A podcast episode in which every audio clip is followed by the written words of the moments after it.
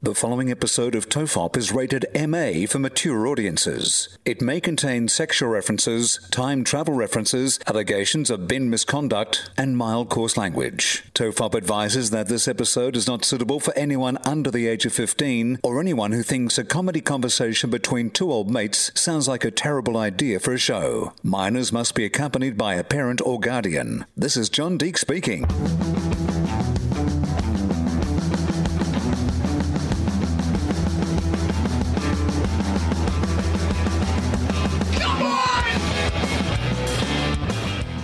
Everyone relax. This is Tofop. I'm Charlie Clausen. And I'm Wil Anderson. Hello, and thank you for watching. Isn't that better suited to a sign off? Yeah, but I'm going to do it at the start and the end. Oh, okay. oh you're double dipping. I didn't know you could double dip on a catchphrase. Does that mean I get a second one? Yeah, you can say everyone panic at the end. okay, great. Uh, it's episode 333, which is half the number of the beast. It's the. Uh, it's the little brother of the beast this episode. I guess it is, isn't it? I mean, we haven't quite done 333 of Tofop because then we would literally have the sort of the two sides of the beast, you know, adding up to the perfect number. But luckily, we're a little out of sync. Uh, you sound a little croaky. Uh, how are the festival shows going? I'm good, but I, I just did. Uh, six days, six uh, you know days of shows in a row, which is the most days of shows in a row that I have done for. Well, in these two weeks, I'm doing more shows than I did in the last year, and it's fair to say that despite the fact that the shows themselves have been going brilliantly, my recovery time around the shows. Because I'm keeping myself the healthiest I've ever been. I've literally at this stage not gone out and seen anyone. I've done nothing else other than just go to the shows, do the shows, but that alone, and I'm not drinking, so I'm like, you know, being as healthy as I possibly can be. I'm living in this house with nothing in the house, no distractions. I'm not snacking out of the fridge. I'm like really, you know, probably at as like, you know, beautifully healthy and prepared as I could possibly be. And yeah. I've never wanted a day off more than I have today. It is Monday. This is my day off the show and uh, we are recording this at 12:15 p.m. and I have still not made it out of bed. I just all I did was grab the podcasting equipment and dragged it onto the bed. But that is the I was like, I'm gonna have a shower for Michael and Charlie. I'm gonna get up, I'll have a shower before the podcast. And then I was like, Well, you're just gonna get back into bed to do the podcast. So why would you bother getting out of bed in the first place? I think your mistake is you've approached it like the uh, veteran pro comic you are. Like you're like, okay, you know, I take my career seriously now. I'm just going to be really well prepared. But because you've been out of the game so long, what you needed to do was go back to what it was like when you were first getting into comedy. You need to go out and sink like 10, 10 schooners before you got up on stage. Uh, you think it's like because it is like starting again, I've got to start again as I first started. yeah, you've got to go out and try and pick up like jokies in the bar after a gig. You've got to bitch and moan about other comics. You've got to go right to the beginning where it all started. That'd be great if I did, because I, I did think about that the other day was so you think, Charlie, that I should go back to what I was like when I first started out in stand-up comedy? So, so invite all my family. You know, yes. all my family and my friends, all my high school friends. I suddenly they get a yep. group, you know, Facebook message from me going, "Hey guys, I'm doing a show at the Melbourne International Comedy Festival. I'd really appreciate if you could come along. Happy to put all of you on the door." Um, and then for another 25 years, they don't come back again like they did the first time around. And then, yeah, create some rivalries yeah. with fellow comedians. Now, are you yeah. suggesting, because when you first start out in any industry, of course, that's that's how you work out your groups. Often you work out your groups by you know, saying, well, we're not like these yep. other people. And then after a while, you just hopefully get to the point where you can define yourself through who you are and not in opposition to other people and you relax about those sort of things. But are you suggesting that I go back and I start feuds with like brand new comedians or am I going back and starting feuds with comedians who are of my level but just reigniting some sort of feud with them? Does it matter? I mean, can't you just feud with anyone that you that just crosses your path? Like, I have a lot of friends who are comics. I'm I'm tangentially linked to the to the comics world, and I have seen no rhyme or reason why these jealousies occur. I just see a, a lot of random, indiscriminate hatred of other comics. I don't know that the uh, the experience counts into it. Okay, so you think? Well, I was thinking more just that it might be a bit unfair for me, a comedian of 25 years of experience in the industry, to go back and start rivalries with random open micers. I just thought that might be t- a bit unfair. That I'm just like, who's this guy Gary? Fuck that guy Gary. We all hate Mate. Gary, right? Everyone. If you're a, but if you're a senior footy player and you get dropped to the seconds because Yeah. you're out of form, they don't expect you to take it easy on like you know some 18 year old. Like you want to go out and lay him out, just like get find some form. I don't know if that would be my approach either as a footballer or a comedian, but let's just say I make it random, like you're saying, that there is no rhyme nor reason to it because I actually feel more comfortable with that. The mm. idea that this is that I don't actually have to come up with rivalries. My new position is that I'm just looking to start shit with whoever comes along. That I think Loose cannon. Yeah, you just rebrand co- yourself as a loose cannon. Right, yeah. Enough of supporting other comedians and, you know, being like a person who is hopefully an advocate for comedy in general, not just myself. Fuck that shit. It's all about me now. I am a loose cannon. Shit just got real and I am fucking back and I am ready to start rumbles. Yeah, I reckon that could work for you. I mean, at least you've got to freshen up your image. Well, you know, I'm a big fan of the WWE, and Yep. and that's what a wrestler does every like you know five or six years. Is they just they just tinker with their image a bit. They might even do a complete Right, image heel turn. You started off as the Undertaker, Yeah. the dead man, and then you were like, people are getting sick of this. It's time to come out as the American badass. Right. Maybe there is an opportunity for that. Maybe I could like what would be the most lucrative turn that you could do, do you think, that I could pull off? It's not like I can suddenly become a mime or like, you know, a great musical act. I don't have those skills. But with the skill set that I have, what's the biggest turn that I could pull off? I mean, I think the mo- I don't. I think this would be lucrative. Maybe not like the biggest money spinner, but in terms of like securing an audience that would stay loyal to Yeah. you, if you just became a full right wing comedian, like you just became one of those people who decries like cancel culture and political correctness, and you know, you make a point of like searching your own name on Twitter and taking out people, you know, for I being think- for being soy boys and shit. I think the the bar of entry is so low, right? If you want to be the best comedian in Australia or in the world, there's some pretty tough competition. There's some brilliant comedians around. But if you want to be the best right wing comedian in the world, like the the bar is much lower. Like I could be funnier than Rowan Dean. I could be funnier than Joey Hildebrand. You know, this is like a very low bar of entry. Have you seen any of that new American show, Gut, Gutfeld? I'm obsessed with it. I was just going to ask you that. I haven't watched the full episode, but I've been finding as many clips as I can because it's just, um, it's just staggering. Like, because I watch it and go, look, is this just a purely, you know, um, uh, uh, like uh, attitudinal thing? Like, I just don't come from this world, so maybe this is funny to some people, but I can't see a joke in any of it. I mean, it's just references, which I guess like you could accuse some of the worst left wing comedy of being as well, which is just like Yeah. referencing a thing and then everybody like, you know, nods their head at how smart they are. It's the right wing version of that. So whatever the topic is, it's just like, you know, I had cereal for breakfast this morning. Speaking of food, what about pizza? Pizzagate, Hillary Clinton. Pause for laughter.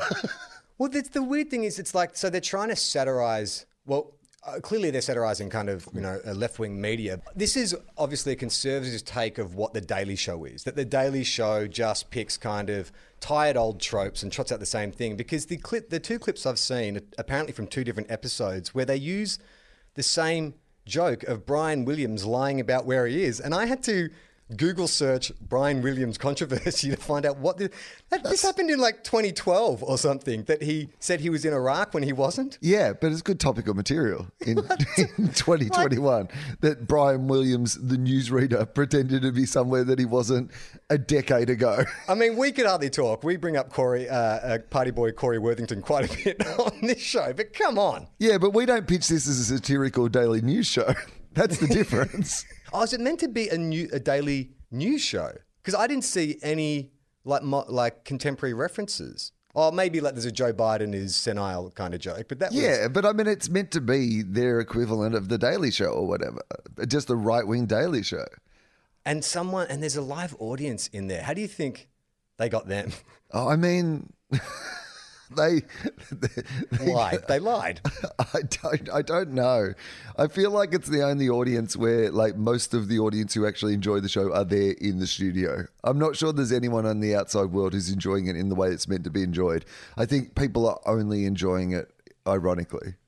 Well, the, the thing to, about it too is it sort of makes it made me sort of question what c- the conservative approach to comedy, because a lot of what he's doing is just ranting and railing against how conservatives are perceived. There's not a lot of jokes or kind of self-aware humor. It's just all like you say we're this, but we're not. It's like yeah, but where's the joke? Where's the twist on that? Like you're setting up something, but there's no kind of twist or or new take on it. Well, it is very much on the defense, isn't it? It's not Yeah. really that what they want their own comedy show. They want a show where they can respond to the comedy that's been made about That's them. That's what it really is. It's like what a- it is. It's an. Uh, they just need to do more uh, after the Daily Show or after Yes. whatever, and then just like they go through the episode and they put their position forward because that's all they really want to do is defend themselves. They don't actually want to make any jokes. Because you know, Wil, there's nothing that makes comedy better than explaining a joke or delving deep into why a joke is made. That's the entire thing. Is they're just defending a position, which is like, mate, that's not funny either. Well, I think there's room. I mean, look, I think there this argument over whether there's right wing or conservative comedy is actually a stupid argument because I think there's heaps of right wing and conservative comedy because a lot of right wing comedy isn't dressed up as being about like you know right wing issues. It's just about reinforcing the status quo. And if that hmm. status quo happens to be conservative or right wing, then that comedy is inherently conservative or right wing if it's not asking questions about the system in which we live. So I think a lot of mainstream comedy you could say is conservative in nature or is like, you know, slightly right wing or, you know, middle right, you know, in that Australian right wing sort of way where the Liberal Party seems to exist in middle of Australia. There's plenty of comedy in that zone. Yes, there's mm. no there's rare there's not the Tom Ballard equivalent on the right, I don't think, at the moment. You know, there's not a, there's kind of your raving lefty, you know, burn down the system stand up comedian. There doesn't seem to be the right wing equivalent of that. Yeah, and it's also like with, right wing comedy. They uh, correct me if I'm wrong. They tend to do like the sort of um, uh, uh, the character. Like what's the guy, the her done guy? The um, you know, hey, I'm a redneck, and you know, there seems to be more of that on the right than there is on the left. Right? Is there anyone who plays a character on the left that's all like? Hey, like you know, um, Steiner schools and soy lattes, and, you know, there's no gender, all that kind of stuff. I mean, A, there probably is. I just can't think of it right now. B, if there's not, you should be that person because that was really good. It came out very naturally. Uh, now, Wil, um, the only comedy I've been seeing lately uh, is the Wiggle variety. Uh, Iona is way, way, way into the Wiggles. And I have to say, I'm into it. I did not know anything about the Wiggles until mm-hmm. I became a dad.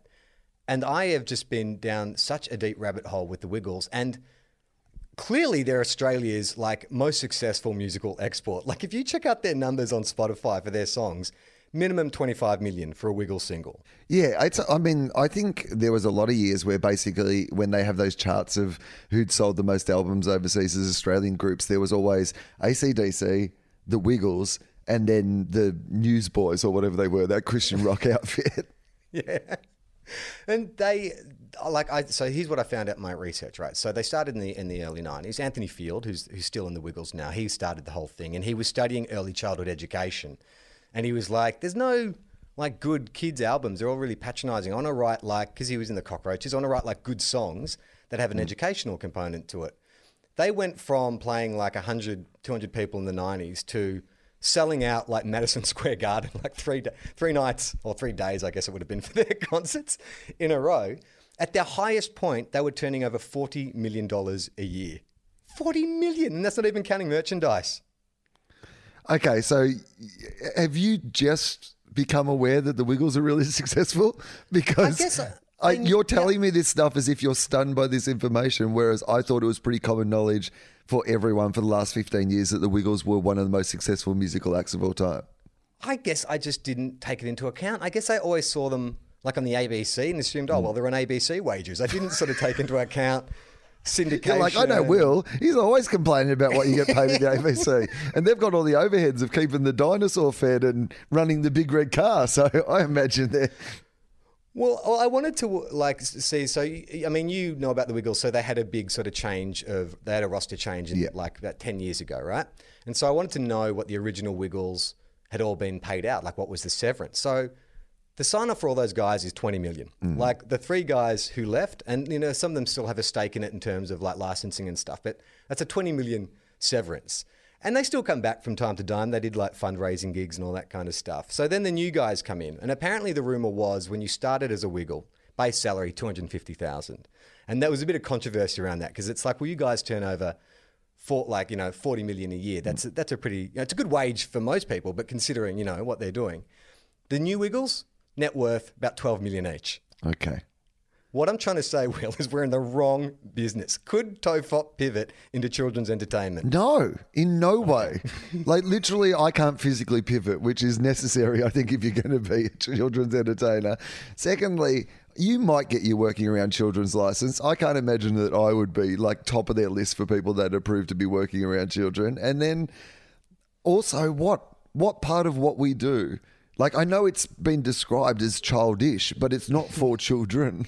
Well, I just figured uh, there's this one song that uh, Iona loves, and it's it's it's in it's been stuck in my head, and so I did a deep dive on it, and I found out that the song was actually written by someone who's kind of tangentially linked to the Tofop universe. He's appeared on. We've Um, I know, spoken I, about him. a. I know was- where this is going. Oh, you know who it is? Yeah, we spoke uh, we- uh, the last time he was on Philosophy. If I know, if if you, I assume that what you're about to play is uh, something by Sam Mac in collaboration with the Wiggles. No, Absolutely not. No, Oh. no. This was a. I think this is interesting because this is a, char- a a- person that you have brought up on the show before, and your opinion of this person. Like it, it inflamed our, our, our, our letters department. People were angry at Oh, you for being Ben Elton. being Ben Elton. Ben Elton wrote this song. So I just want to play you a clip from the song to give you an idea of the tone of the song. But hmm. then we're going to break down the lyrics because on first listening, it's a really hmm. bright, bubbly. It almost sounds like a Monkees song, like Daydream Believer. It's really like, you know, a cappella and there's harmonies and all this kind of stuff. So I'll just play you a little clip just to give you a, a little taste of this song. So it sounds like this. Dogs meow, the lions tweet, the sugar sour, the salt tastes sweet, the rocks are soft, All right, so you get a sense. It's like just this upbeat, bright, happy song. It goes like that the whole song, okay? But it, the song is called uh, uh, uh, "Welcome to Wiggletown," and these are the lyrics. So just, just take in this nightmarish world that Ben Elton has created for children. Okay. Okay. So it starts off Wiggletown, town, town, a Wiggletown, town. And Lachy goes, "In Wiggletown, there lives a clown, and his smile looks like a frown. It's upside down." So far, so good. well, Not I mean, so far he's just ripped the entire plot off Stephen King's It. yeah, well, no, his head was upside Oh down. yeah, okay, sorry. his smile. Well, still technically, his frown was upside down. I mean, look, it's a pretty bold move. You're starting off with a clown. You mentioned a clown in the very Yeah. first line of your song, but that's not where In Wiggletown, they have a problem with a creepy clown. He lives in the sewer. He abducts children. ends. and you'll float. okay, so there's a clown in, in Wiggletown. His smile looks like a frown. It's upside down. The kittens hide. The mice all hunt. The spoons are sharp, but the knives are blunt. All right, so you're getting where hmm. this is going? Everything's topsy turvy in this world. Wiggletown, the rules don't apply. Everything is upside down. I mean, it's quite dangerous though. If like spoons and knives, I mean, that's not. How annoying would it be to sit down to dinner and your bloody knife doesn't work and you have to eat your steak with a spoon? well, for you, like a, a cauliflower steak. Well, but here's the thing: like the one thing that you'll give your kids is a spoon, but you won't give them a knife or a fork because they're too sharp. This is an irresponsible place for children, Wiggletown. I'm telling you, I'm telling you. Okay, so the lyrics continue. It's back to front. The dogs meow. Okay, All right. The lions tweet. Uh, like on Twitter, No, just really angry reviews of movies, and you've ruined my childhood. Release the Snyder Cut. The dogs meow, the lions tweet. Now, I'm assuming it's like a bird tweets, but hmm. is a bird the opposite of a lion? Because you've gone from dog to meow. Hmm. Can you go from bird to lion? it's not the most natural opposite to me, right? Dogs and cats, birds and lions. We've all said the natural opposite of a lion is a bird. We come together because opposites attract. You know, it's like a lion and a bird. All right. The dogs meow, the lions tweet. See if you can finish this rhyme. The sugar's sour, and the uh, something sweet, but the Yeah. uh, something that would ordinarily be sour. The lemons taste sweet. The salt tastes sweet. Oh, the salt. Okay, yeah. Now we'll give them a pass on that. Like it's not, again, not a natural opposite to sweet, uh, to sour. Okay. Also, sweet and salty actually very nice. Like it's a good combination. All right. Now this is where it gets weird again. The rocks are soft, not the rock. Uh. the rocks are soft. the rock is soft. The pillows are hard. Okay. Isn't that horrible? Isn't it like when you go to prison, you imagine that the pillows would be hard, right? Yeah, but if you're breaking rocks all day and they're as soft as pillows, you can have a nap in the yard. yeah, it's a good point, actually. Didn't think of it like that. The shepherds sleep, the sheep stand guard. Okay. So I'm assuming in this world, maybe we have anthropomorphic animals. For a, a sheep to have the cognitive ability to know to guard, we're going to. We're going to make the assumption we're granting them with a bit more intelligence, okay? Well, at least one of them, and the others will just follow along because they're sheep. Although maybe not in this world. Maybe sheep No, are all the individuals in this tipsy, topsy turvy Wiggletown world. Back to front, front to back, and upside down. Whoa, that's the wonder of Wiggletown. A bar diddy bar. In Wiggletown, the young are old. Benjamin Button style. Oh, opposite. Button style, Opposite. The older young. Okay, no, no, they don't get to that. So Mm. in Wiggletown, the young are old. So primarily, the Wiggles audience are young people. In Wiggletown, do they lose their audience? Yeah, completely. Although there's a bunch of old people who love them. Although, are you old when you're young and then getting older, or is it Benjamin Button style? You're old when you're young. As you get older, you get younger, because then they get their audience back at the end. All right, yeah, okay, let's do it Benjamin Button style. But they don't, yeah, okay, so they have to wait. So it's a 70 year investment for the Wiggles in Wiggletown. yeah, well, but what are the Wiggles in Wiggletown? Like if everything's opposite. Oh, that's Are true. they The like, Wiggles are they the like Wiggles. Doctor Who, where they can pass between both worlds unchanged? Or are they, are they opposite? Are they the Miggles? the Miggles in Wiggletown? And they just go out and like terrify children. That's their act. the niggles. They just come in. No, no, no. Oh, no. We're calling them the Miggles. Well, As in, I meant they would niggle people. okay, okay, sure. I think we just call them Miggles because, like, an M and a W are upside down. Might get, we might get we might get sued by J.K. Rowling for being too close to Muggle, but let's go with Miggle. That's fine. Okay, the milk is hot, but the tea is cold. Well, hot The milk's wise- fine, and tea can be fine cold as well. Cold tea's fine. Yeah, that's fine. Nothing changes there. How about this though? The wise are fools. Mm-hmm. I mean, that's just internet. That's just a comment on internet culture, isn't it? Yeah. I mean, does that Just a change much? typical Ben Elton snarky comment about modern, modern internet culture. Straight lines are bent, Okay. but a square is round. Well, no, it's not. The It's a la- circle, then, isn't it? Yeah. the loudest bells don't make a sound. Okay. Well, that's going to really fuck things over for the fire department or for your iPhone if you need to wake up, right? That's you just point. no bell makes a sound. All alarms, church services out. Okay, but so they haven't given us an opposite. If the loudest bells don't make a sound, what's the what's the quietest thing that is really loud? Yeah, what is a mime? In Wiggletown, mime, is mime, mime is like shout. Rammstein. It's just like Ramschmime. Okay, there are no rules. Now that line, this is before they get into the chorus again. This makes me think in Wiggletown the purge is legal. Mm. Yeah, exactly. For one night. yeah. In Wiggletown, there are no rules. You can murder so many fools. Who actually turned out to be the smartest men in Wiggletown. exactly. The irony. okay. You'll be able to get this one. The short are tall. And the tall, uh, short. That's it. Don't overthink it. This is possibly the most nightmarish of the lines. So, as we've established before with the sheep, the animals are. An- Short- what I love about the shorter tall and the taller short is that no, they're not. That is literally a case where short people are still short. and tall people are still tall. Like, if you just replace short people with tall people and tall people with short people, you just have short people and tall people. no, but I think what they're saying, I think what Ben Elton is saying is that Wiggletown is a mirror universe, Yeah. in which everything is inverted. So, but LeBron, in, in LeBron unexpected ways. Because it turns out tall and short, classic reversal, lions and birds. Who who knows what happened there? I got to say, there's quite a few Wiggle songs, and look, I am a fan. I'm absolutely a fan. I like a lot of their music, but there are some instances and with their lyrics, they're like, "Oh, you just didn't even try there. You just, that's not, I'm not even going to rhyme. We need to get to the chorus. We're going to make another for 20 million. So here you go. Kids won't care. Um, okay, this is the most nightmarish line. So if we are accepting the premise that animals in Wiggletown are anthropomorphized, Yeah.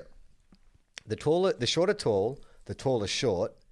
The fishes fish, the men get caught. Like cheating on their wives? No, as in like plucked from their homes and gutted and served to other fish in fish restaurants, which ironically in Wiggletown are actually restaurants where they serve humans to fish. I mean, on a little human train. Tiny Yeah. little bits of human people, a whole bunch of fish sitting around watching all the humans come by on the train. I mean, you're a vegetarian. This is enough to turn me vegetarian. Like the, this simple lyric from Ben mm. Elton has made me realize, yeah, right. We're just ripping these living creatures from their habitat and slicing them up for our own nourishment.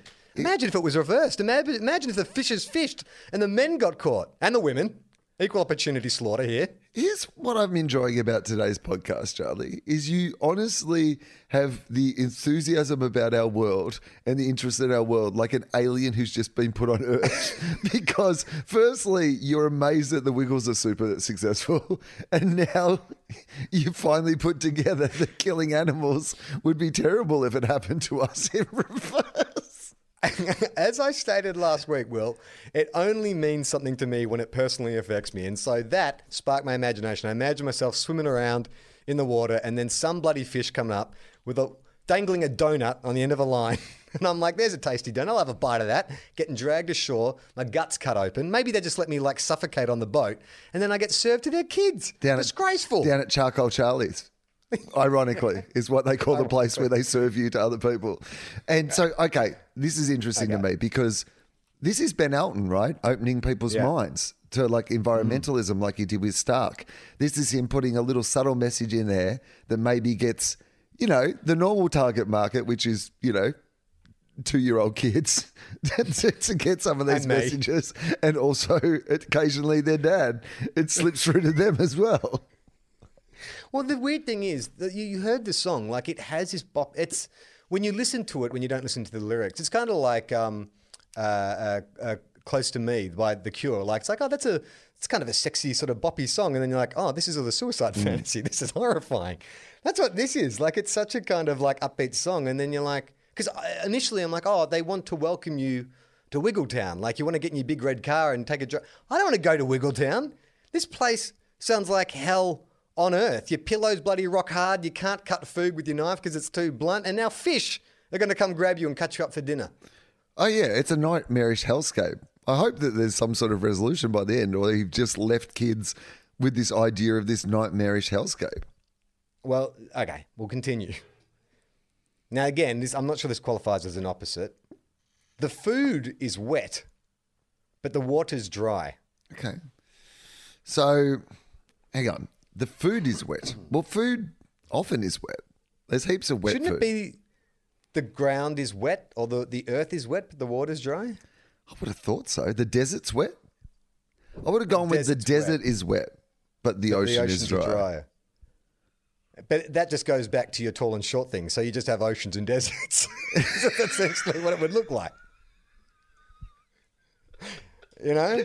Yeah, but we've predetermined that that is an acceptable format in this universe. So, therefore, I would say, because I mean, food being wet, what does that mean? Like, if you're having a sandwich, it's just like all wet? Because I I don't like guess a wet sandwich. I mean, does that mean? But okay, so you order a bowl of soup. Yeah. What comes out? Wet Bowl- soup, bowl of soup. but then you cut No. your mouth trying to eat your soup with your fucking sharp spoon. Or is it a bowl of sand? Do they serve you a bowl of sand in Wiggletown? Your soup is sand. That would be okay. Your soup is sand. Your sand is soup. I'd be fine with that because that that is. You know what I mean? Like if every time you went to the beach, you had to go through the soup to get into the ocean, which was dry, so it was fine. Okay, back to front, front to back, and upside down. Whoa. That's the wonder of Wiggletown. That's the wonder of Wiggletown. That's the wonder of Wiggletown, Wil. That's it. There's no there's no there's no resolution there. Um, the trivia around this song was the song was first heard. da- da- da-. No, okay. There's nothing interesting about the category. But how's that? Like, I just I'm actually wondering whether I should like keep playing it to Iona because I think it's just I think it's scary. Too scary. I mean, I don't wanna She's barely working out what the world is. She doesn't need her world to be blown by the idea that nothing is what it appears to be. That well, actually, maybe she does. Maybe that is what you need to teach her. That in life, sometimes things are going to be appear to be the complete opposite of what they actually are, and much like that premonition of the future, Wiggletown by Ben Elton and the Wiggles. You've got to sometimes. Sometimes you meet a lion, but he's really going to sound like a bird, and sometimes you meet a bird, and that bird's going to be a lion, and that's an important lesson for life. Now, eat your sweet salt, go to bed, which is actually getting up. Don't cut your mouth. Uh, now, Wil, I uh, was going through the Tofop mailbag. I thought the last few weeks we've just had very little correspondence. You know, in the meantime, we've sort of been going to Patreon.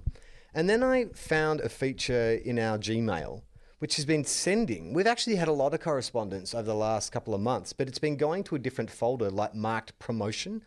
And I don't know why this has been happening, but I have dug out some mail that I thought we could get to because a lot of it uh, answers a lot of questions we've raised in the last Oh, okay, great. couple of months.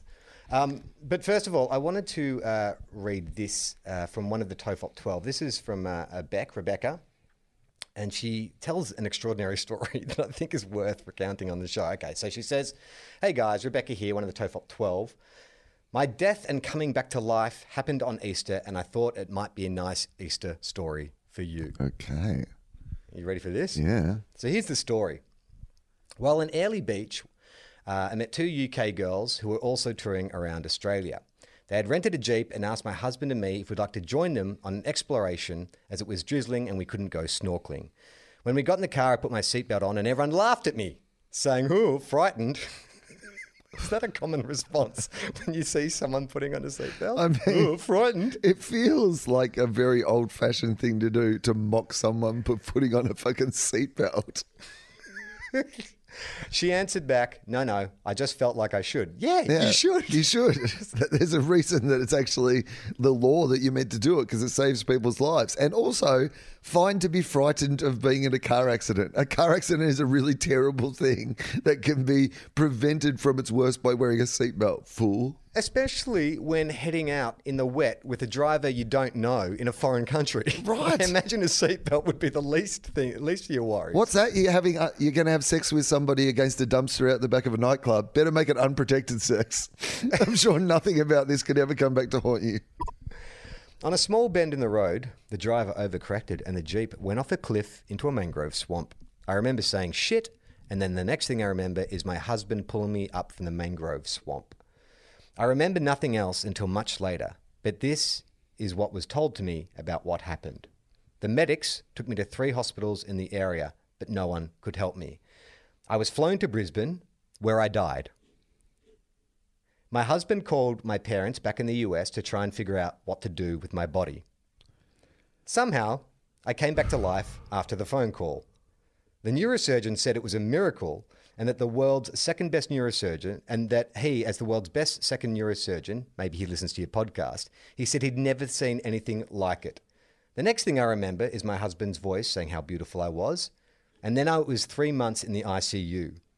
The neurosurgeon made me cry every time I saw him as he'd say stuff like, You shouldn't be alive. I saw the damage to your brain and the extent of grey matter you lost, and you'll be a vegetable for the rest of your life. What? Who is this guy? Is this guy actually bedside manner? like a good neurosurgeon? Because he seems like a real. Maybe he was like deep in watching House at that time, and he thought it was the way you were meant to talk to patients. He's like, I'm a maverick genius, like uh, Gregory House. Uh, you are so lucky. I managed to bring you back from the dead. I gave I gave up half my Easter vaca- vacation to do surgery on you. Half? You'll never. You'll never move, and you'll be in a wheelchair for the rest of your life. Who is this love- guy? He's amongst like a demotivational speaker. That litany of horrible things awaiting her. He also thought he'd throw in that he missed half his vacation. Also, what about me? You're not even thinking about me as you lay there never being able to walk or do anything again. I mean, talk about victim blaming as well. She's come in. She was the only one who put on a seatbelt in this car, probably. Right, she was the safe one. It was everybody else who was being irresponsible. All these fearless fucking dickheads. She's died, come back from death in some sort of miracle. And over the Easter period, where you've got to be considering the idea of those who return from the death as part of, and this guy's, you fucked up my Easter by recreating what our Lord Jesus Christ did. You could be in the presence of the reincarnation of the Messiah. Right. I mean, like, the evidence is there, and you're going to complain about the fact that you had to cut your t- Kentucky tour short? uh, okay. Oh, by the way, so this was Rebecca, uh, uh, who's uh, inducted in the Tofop 12, and this is not the story she opened Right. I can't even remember the story that got her in, but we this is the one that we should have heard first, right? Uh, well, I would have thought so. Like, I mean, coming, we, having somebody on our team who's come back from death. Oh, that's great. Is perfect. Every super team, Yeah. you need some kind of like supernatural person, someone who can communicate with the dead. Right. Brilliant. Yeah, All right. someone who's cheated death already. They've been to the other side. They have an understanding of what reality actually is. This is what Rebecca is. And she said, on the other side is Wiggletown. It's fucking a nightmarish world. Everything's topsy turvy. I ate some salt. It was sweet. It actually tasted quite nice. After an undetermined amount of time, I was able to wiggle oh. one paralyzed finger. Okay. After more, uh, after more undetermined time, I improved enough to go to a regular hospital ward and then moved for three months in extended recovery hospital. I lost most of my memories before the accident, which I was, I was 30 years old, remembering only extremely emotional or intense memories, uh, like hitting a man and putting his penis back in pants died. I don't know what that means. Did someone? I don't know. Uh, that might be due to her injuries. That, that that last sentence. I had to learn how to walk and talk and everything about living. The hospital wanted to keep me much longer, but my husband needed to take me home, as he and we had business to attend to. My IQ was tested at 80, and this is her words in brackets, an idiot, right before I left the hospital. At university, it was 160. A bit of a change. I started doing art in hospital, mainly to nurses giving uh, giving thanks and continue. Uh, I started doing art in hospital, mainly uh, to nurses, giving thanks, and it's continually my breath. Living means three things to me in its simplest forms love, art, and movement. And here's the kicker when I was dead, there was nothing blackness, nothing. So I died and arose from the dead to keep living and laughing your podcasts while painting. So thank you for that, Rebecca. Isn't that an amazing story?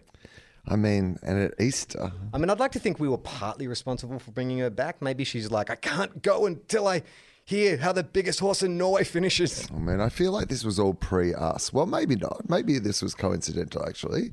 You know what? It, I, it would be worse if, like, Stan from Eminem style, that, um, you know, when the they got the vehicle out of the, man, the mangroves, they were listening to an episode of Tofop, and that's what had made them run off the road. Just how bad the comedy was. The guy's like, I can't handle this anymore, and just swerves in. Uh, this is from Amanda. Uh, the subject is Clausened It. I wanted to let you know that in our house, Charlie is a verb. Explanation. During lockdown, I started making earrings and selling them. The thing is, I can't say I'm the best at expenses, cost, and profit, much like Charlie. As such, after my first sale and making a measly profit, my husband stated that I had Clausened it. yep. My fun business is going nowhere due to Clausening my sales. And that is especially true now that I've made some sales overseas, as postage is a killer.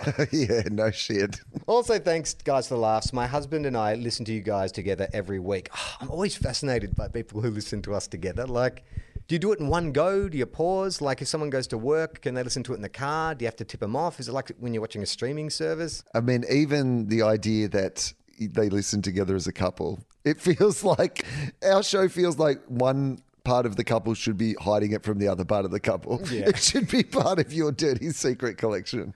We find ourselves doing weekend drives around with you guys, and once we're caught up to the latest one, we'll revisit older episodes, such as meeting Bertie Blagari, which we're thinking of naming our next dog. We'll keep you posted on that. Uh, this next bit of mail is probably my favourite uh, bit of mail we've been sent for a while. This is from Jaden, uh, and it's called it's titled the Tof- Tofop merch experience uh, to Colin Fop, Hi Wil and Charlie. With all the talk about wearing Tofop merch and Podcast Mike's ultimate head turning letdown, I thought I'd share with you one of my own experiences of wearing Tofop merch out in public. I am the proud owner of Foz's Christian Bale Oh Good For You t shirt print. I was wearing this shirt one night whilst making a quick dash down to the IGA to grab some ghost groceries for dinner. Whilst I was at the checkout, the young girl behind the counter, probably 17 or 18 years of age, smiles at me while she scans my items and nods in a kind of, I know what that's about, hey, hey, that's cool. Thinking she was a fellow Tofop listener, mm. I started rambling about how I'm yet to meet a fellow listener and that the episode is one of my favorites, along with the episode that discusses Charlie's inability to piss at urinals. The young lady's smile then turns into a look of, What the fuck are you talking about? It was at this point that the penny dropped. This young lady was too young to be referring to a podcast about a comedy conversation between two odd mates. There was no way she'd be interested in bin talk. She was, in fact, referring to the YouTube video of Christian Bale's recording. Damn it, my love of Tofop had placed me in an awkward, now embarrassing situation of talking to a teen- teenager about pissing at urinals. So I quickly pay, gather my items, and make a dash for the exit while I'm still holding some semblance of a dignity. Scarred from the experience, the t shirt has now been relegated to the round the house drawer. Still love the shirt, but Jaden. Well, that's good to know, Jaden. I appreciate that. I um, I must admit, I'm in Melbourne with uh, limited clothing because I was meaning to um, get home to grab some winter clothing, but um, it's meant that I've got a couple of Tofop merchandise things that have had to go out in public. Luckily, Oh, no. underneath the jacket at this stage, like you know, there's been no sort of need for a reveal, but the whole time. You just do feel like I'm not going to walk into anywhere too warm where I have to take this jacket off because I can't just be seen in my own merchandise walking around the streets. I look, I I disagree. I think some of the merchandise, which you can get at redbubble.com uh, forward slash Mr. Foz, uh, is so good that you can wear it in public because there is no way, like that, the, the Horse Trilogy artwork is so great. I saw you reposted some of that on Instagram. I want to get the, the biggest horse in hell as a t shirt because I reckon it just looks like an awesome heavy metal cover. And even if people put two and two together, it's like, well, clearly he's not featured in that. It's not it's not about the goofiness of the podcast. It's about how awesome that artwork is. Yeah, no, I agree with that. And yeah, but I what I had was my um uh, Goofy one. my South Park sweater, yeah. and that's very obviously. Look, we have a podcast. Uh, Alicia writes in Hey, Wil and Charlie, I wanted to share with you some Christmas Day bin shenanigans that made me think of Tofop. I was lucky enough to make it into Queensland legally for a few days over Christmas to visit my parents. On Christmas Day, my parents' bin was out on the curb due to be picked up. We headed over to a friend's place for lunch, and after many beers, we made it back in the afternoon. As we drove into the driveway, my father, who had more beers than the rest of us combined, I assume he's driving, yelled out, They fucking broke the handle on my bin! I've never seen a man who uses a walking stick move so fast as he went to inspect the bin while the rest of us unloaded the car. Upon inspection, the bin had two broken handles, was clearly not the bin that had been put out that morning, and was now full. A bin full of rubbish, including prawn shells from someone's Christmas oh. lunch. It was at this point that I started to think of Charlie as my father fumed over someone having stolen their bin and left a gross one full in its place. He threatened to go door to door around the neighborhood to find the person who stole the bin and call the cops on them. No efforts to calm him down would work, including offering to report it to council to get him a new bin or even give him some money to pay for one. I personally can't understand his profound reaction, but I wondered if Charlie could help, or at least let Charlie know that there is someone out there who also has the same bin standards as he does. I read this, Wil, and my fucking blood boiled. Like the old Charlie started coming back. I've moved away from that place, so my bin issues are a distant memory. But the gall, the gall, that is no mistake. That is no mistake to swap a bin over with broken handles and leave it filled with stinky fish shells. I mean, this is This is, I mean, I'm on your side with this. Normally, I'll try to be completely reasonable, but I actually am not sure about this correspondent who was saying that they wanted to calm their dad down in that situation. You know what?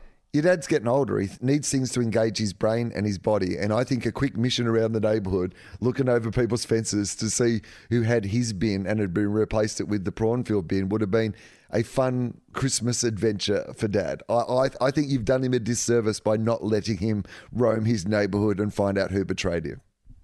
Well, there is a conclusion to this story. It turned out it was just the drunken neighbours who had a number of visitors on Christmas Day who were either too drunk to realise they'd brought in the wrong bin or thought they would try and pull a Swifty. But Dad's bin was returned the next day and everyone's back on their regular bin routines and no cops were called. So That's kind of what happened though, me. isn't it? Because when it doesn't involve you, I'm happy for the cops to be called. I'm happy for it to be an incident. It's only when it involves you that I try to call, kind of walk you back from the curb. Uh, this is from Cerise. Uh, just a quick message because I thought you'd both appreciate the Tofop themes of macho-ness and AI coming full circle. Since listening to recent episodes, my Facebook ads are almost exclusively for a page called Horses of Iceland. Cheers for the years of entertainment.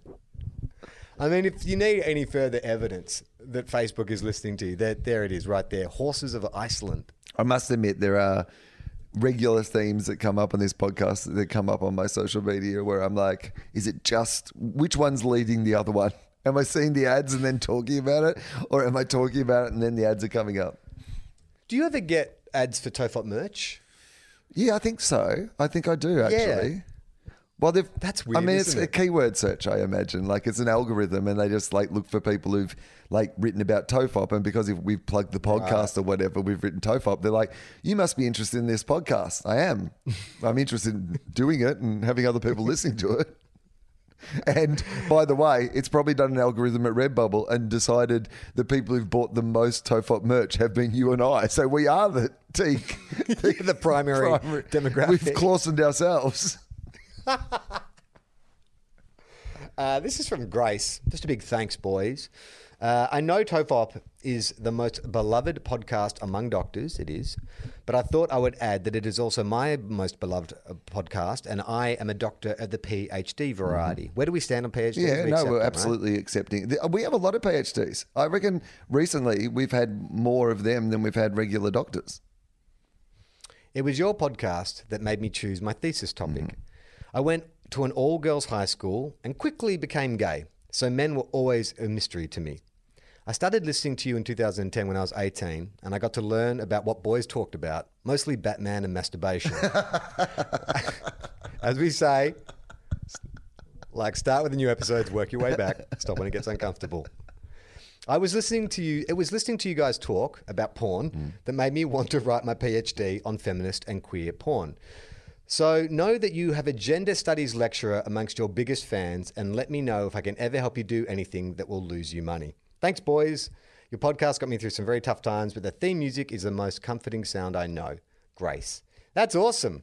We have a gender studies lecturer on call. I imagine She though said it. that we have been quite a interesting study in gender, uh, the ev- evolvement of our understanding of like gender roles and the way that we talk about those things. Like there literally is eleven years of hearing a podcast that was very much a you know dirty late night. No one's going to listen to this Kevin Smith style podcast to whatever this nonsense is today. That has definitely been you know both of us growing up in the way that we like understand gender roles to be and what gender is and our understanding of the broader world when it comes to those conversations and our place in those conversations and so uh, what i'm saying charlie is that i feel like we're just like we are just scientific monkeys to this woman like Or is episode 333 the Wiggletown to episode one? Like it's a mirror opposite.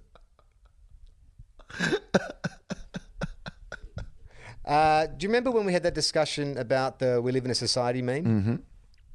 Okay, now I think we sort of got to the bottom of it, but Anna has written in to just give us a bit more info on that.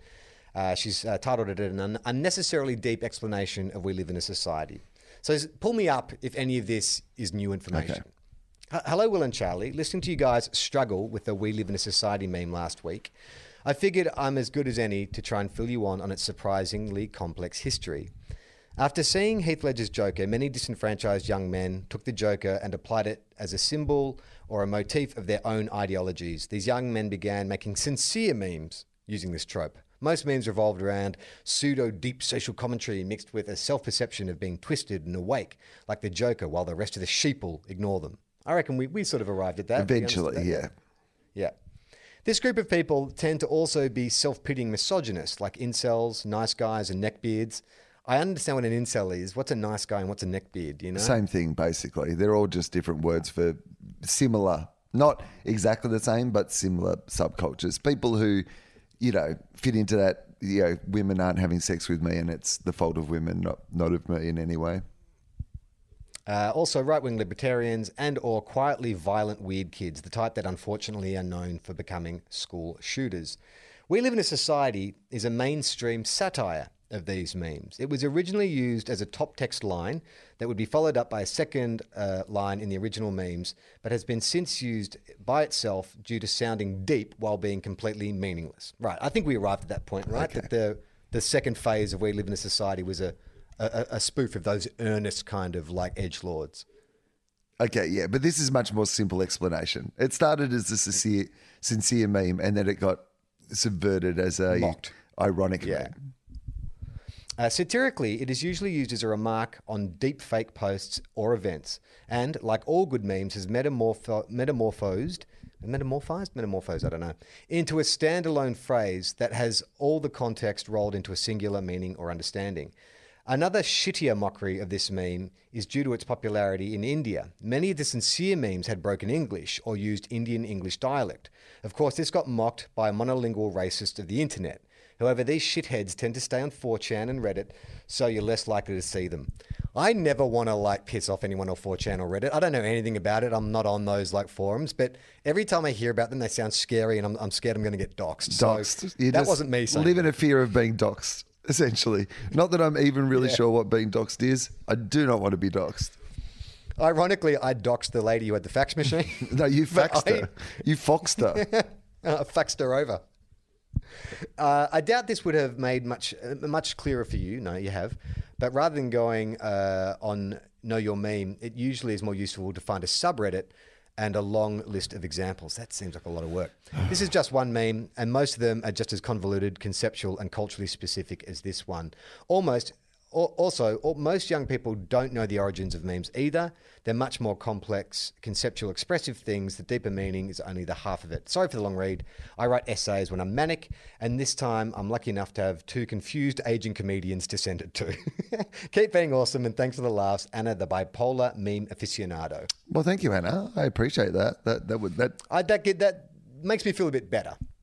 That like you know that it's not meant to be easily understood, even by young people. Yeah. I think that was my that was my major concern was that we are we're we're just rocketing towards irrelevance. We don't Yeah. matter in this society anymore. But, but but that's not true. We do matter. In fact, Charlie, I think what we found out is that we live in a society. Uh, this is from Genevieve. She says, uh, "Hi, hi, Tofop. My name is Genevieve, and I grew up in Sydney, Australia, but I'm currently living in Canada. It's a little south of, sorry, not it is. I live in Canada, a little south of Toronto. The province I'm in went into a Melbourne-style lockdown. This left me with ample time for Tofop listening. I've made it through all of 2020, and now I'm working at random through 2019." I was just listening to episodes 256 to 251, so she's working backwards. She's taking your advice. Yeah, but you know Uh, what I love about this is that like we get so behind in our mail already, but she's going further back to ask questions and comment on things that it's like she's tenanted it. Uh, starting with Everything's Fine and ending with Grumpy Charlie. Across these episodes, The Matrix was heavily discussed, as well as horses. Okay, so she's talking about like 50 something episodes ago, almost uh, 80 episodes ago. We talked about The Matrix and we talked about horses. One was even titled Kill Someone with a Horse. I remember that. That was when we were talking about John Wick 3. The artwork is exactly. uh, Keanu throwing a horse at someone. Wil also mentioned how good it feels having a break from alcohol, which he did again in 2021. And I am now convinced the podcast is now, or was then, in a state of deep fake. Added to that, Elias, Norway's biggest horse Elias, he wrote into you guys in episode 251. What? He wrote about robots making condoms. So close to the kill someone with a horse ep. So is Elias real? He was in another episode connected to horses. Tofop and its podcast family has helped me stay sane in the wintry lockdown. Thank you. What the fuck is going on, man? like, I feel like we are in a simulation. There's a glitch. Man. That was the beta. Episode 251, that was the beta version of Elias. And now he's come back. They've, they've worked out all the bugs, and now he's like ingrained. He's infiltrated Tofop. Tofop's been red pilled. I love it. Finally. Uh, just a couple more bits of mail to get through. This is from Carly, new listener, new eps, old eps, and thanks. Hey, Charlie and Wil, if by chance this ever gets read, please don't use my last name. We won't. I am a new listener to Tofop, having found it via Wilosophy, which I've listened to for about a year. It's another amazing pod, by the way. My first ep I listened to was 319 Anonymous Anonymous, which I just picked at random because the artwork looked cool and it drew me in. I enjoy listening to you guys chat about random shit, and it's exactly the type of podcast I need. While I'm no doctor, hmm, I do work in a stressful job in child protection, and I find your podcast is a perfect way to unwind. I listen on my drives at work when I don't have kids in the car, of course.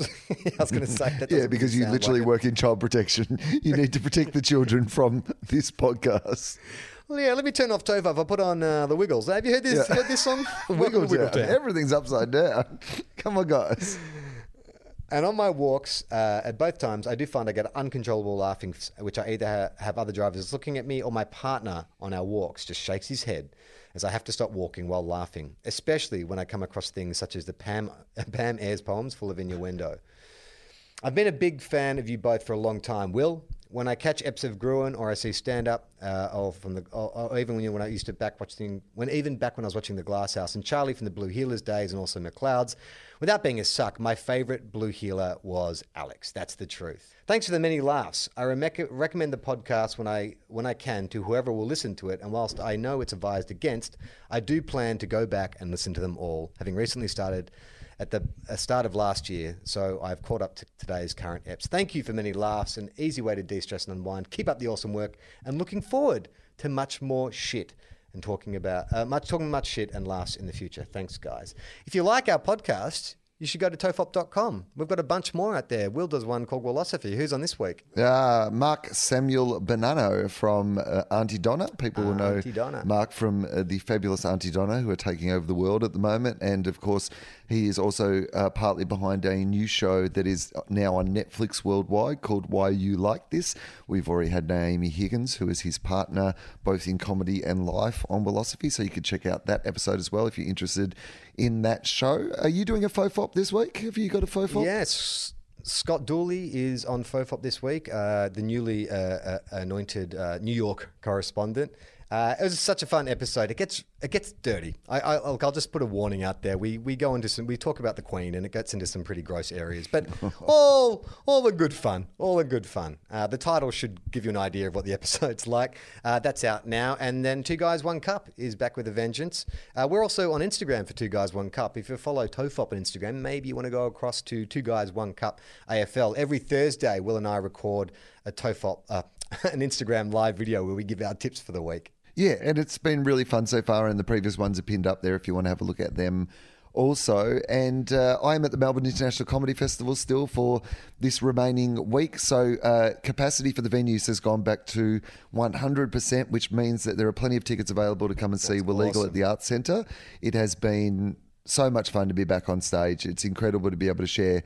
Often, some people are going out for the very first time, you know, in a year, which has been amazing to sort of hear from those people as well. So, one more week of illegal, and on the Friday, the sorry, the fo- the final Saturday night of the festival, ten thirty at night at the Comedy Theatre. I am doing a one-off. Uh, what you talking about, Will? Reflecting on yeah, things that happened in the last year and then talking to the audience and making up a show on the spot. So if you want to see that brand new show, one off uh, the final Saturday of the festival at 10.30, getting quick for tickets. And that perfectly dovetails into our final bit of letter. This is from M, uh, who says Melbourne Comedy Festival, finally. To Colin Fopp, happily going to see Wil at Melbourne Comedy Festival in 2021.